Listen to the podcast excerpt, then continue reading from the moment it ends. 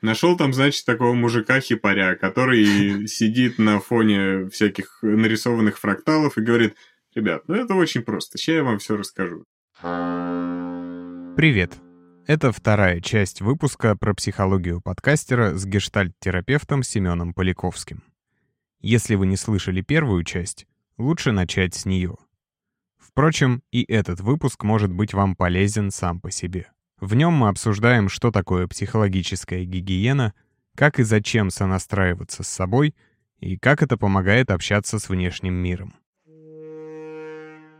Еще хотел бы поговорить о, не знаю, странное словосочетание психологическая гигиена. Ну, хорошее довольно-таки сочетание. Я его, по-моему, несколько раз использовал. Для меня оно нормально звучит. Наверное, первое, что я для себя вынес из нашего разговора и из твоего курса, что иногда нужно просто давать себе время подумать, почувствовать то, что ты чувствуешь, и просто разобраться с самим собой. Как есть классное английское выражение «take your time».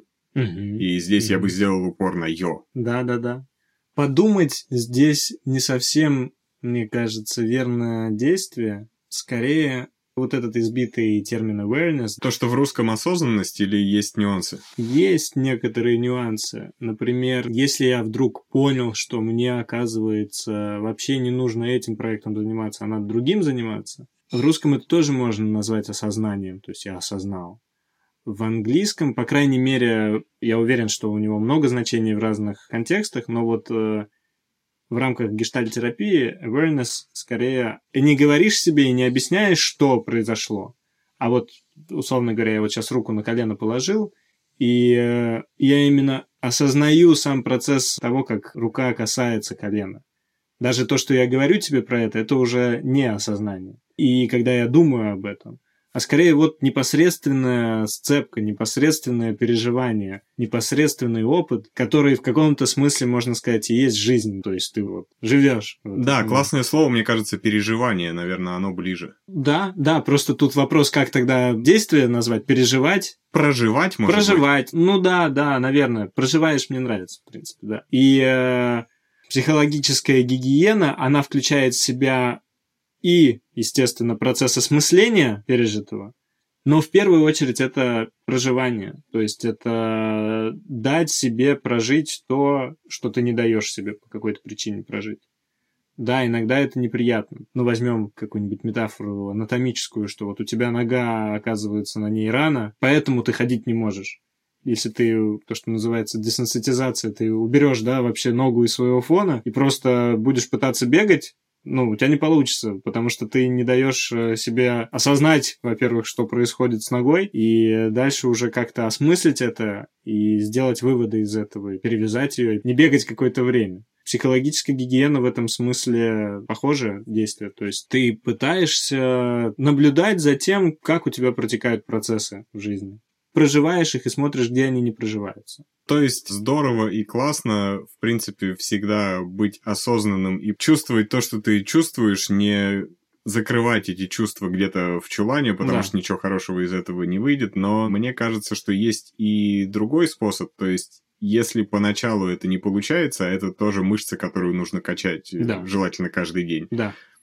Может быть, можно просто выделять себе те же самые 5, 10, 15 минут в конце или начале дня, чтобы пообщаться с самим собой. И, да. наверное, это называется медитация. Ну, сейчас медитацией называется широкий такой пласт вещей, и я скорее за это.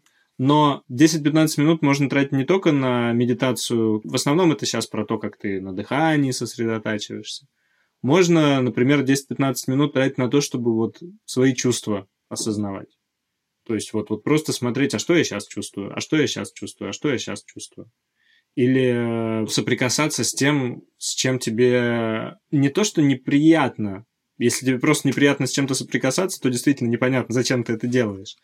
Но именно понять, а что здесь происходит, опять же, что здесь для тебя так отвратительно, проливать свет на это. То есть это становится яснее для тебя, и ты понимаешь, действительно тебе это нахрен не сдалось, или стоит этому уделять внимание и прокачивать эту мышцу и так далее. То есть психологическая гигиена, она может быть везде. Вот я сейчас, например, начал в бассейн ходить. Я плохо плаваю, и я понимаю, что каждый раз, когда я иду в бассейн, я пытаюсь вот максимально концентрироваться не только на технике, но и на том, что вот происходит в этот момент с чувствами в голове, потому что это явно отражается на том, как я проплываю, например. И с каждого жизненного события можно вытаскивать информацию, которая распространится на большой пласт твоих ситуаций. В том же плавании, вот ты там, например, осознаешь какие-то аспекты про то, а что для тебя находиться без опоры в какой-то момент.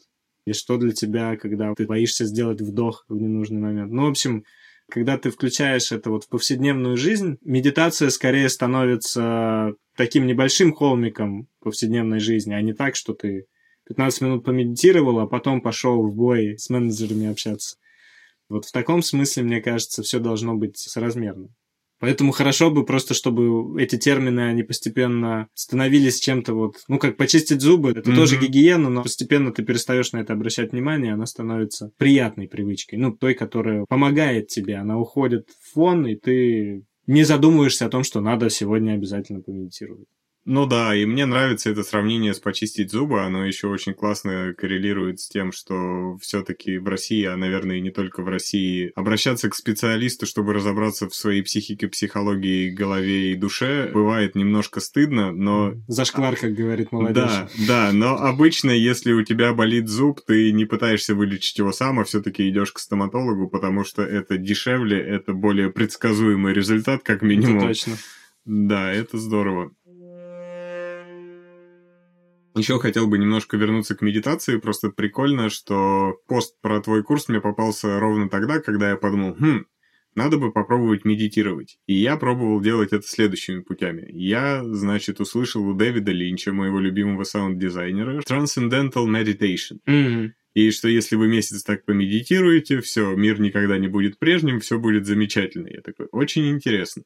Начал гуглить, узнал, что это стоит довольно больших денег, тебе выдают какую-то мантру, ты ее, значит, в спокойной обстановке повторяешь минут 10-15 про себя. Я подумал, ну нет, тысячу долларов я пока не готов на это тратить, поищу-ка на ютубе. Ага. Нашел там, значит, такого мужика-хипаря, который сидит на фоне всяких нарисованных фракталов и говорит, ребят, ну это очень просто, сейчас я вам все расскажу. Выбираете себе какую-нибудь фразочку, можно совершенно без смысла, лучше даже без смысла, не очень длинную. Повторяете ее каждый день и больше ни о чем не думаете. Я попробовал так делать, у меня ничего не получилось. Потом я подумал, хм, а ведь когда-то я занимался тем, что играл гаммы на басу. Может быть, вот эта сосредоточенность на каком-то очень простом действии мне поможет. И где-то недели две я выделял себе 10 минут вечером после рабочего дня и играл гаммы на басу. Было немножко лучше, но все равно очень часто вторгались мысли типа «А, восьмая неровная, блин, вообще куда-то я потерялся». А вот тот метод сонастроиться с собой, который предложил ты, мне реально понравился и зашел. Когда ты концентрируешься на ощущениях в своем теле, на своем дыхании, это как-то очень круто.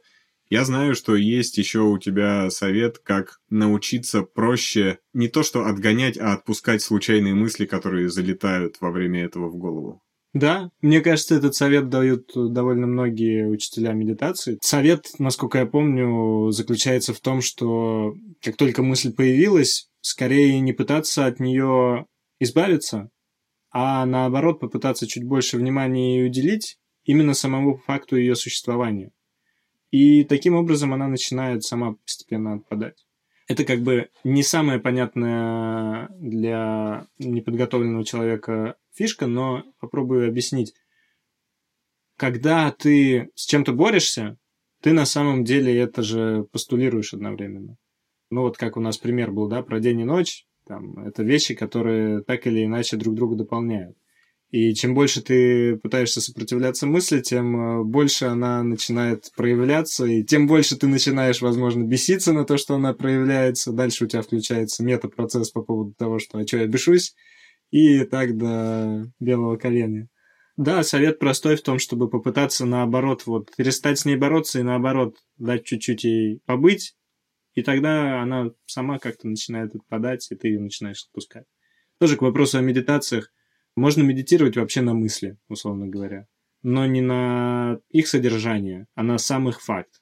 Ты замечать начинаешь, что вот мысли идут, мысли идут, они начинают течь, протекать просто и постепенно уходят. Такой совет, мне кажется, Он на самом деле ко всему применим, то есть если ты чуть-чуть перестанешь сопротивляться, ты лучше начинаешь ориентироваться, ты перестаешь бездумно копать в эту сторону, ты Мгм. начинаешь осознавать вообще пространство того, в котором ты оперируешь, и находишь больше возможностей не копать, обойти просто. Что-то еще у меня возникло, когда ты говорил про медитации, про настроиться с собой. Это тоже интересный момент, что иногда ты можешь просто... Ты вот пример с э, гитарой, да, приводил. Я тебе вот перед подкастом рассказывал, перед записью, что э, мы вот с женой ездили на Алтай и привезли оттуда чашу тибетскую, вокруг которой ты водишь палкой, и она начинает резонировать. Очень круто, и она прям проникает насквозь тебя. И можно так сказать, что перестаешь существовать ты и чаша, а остается только звук, остается только восприятие звука.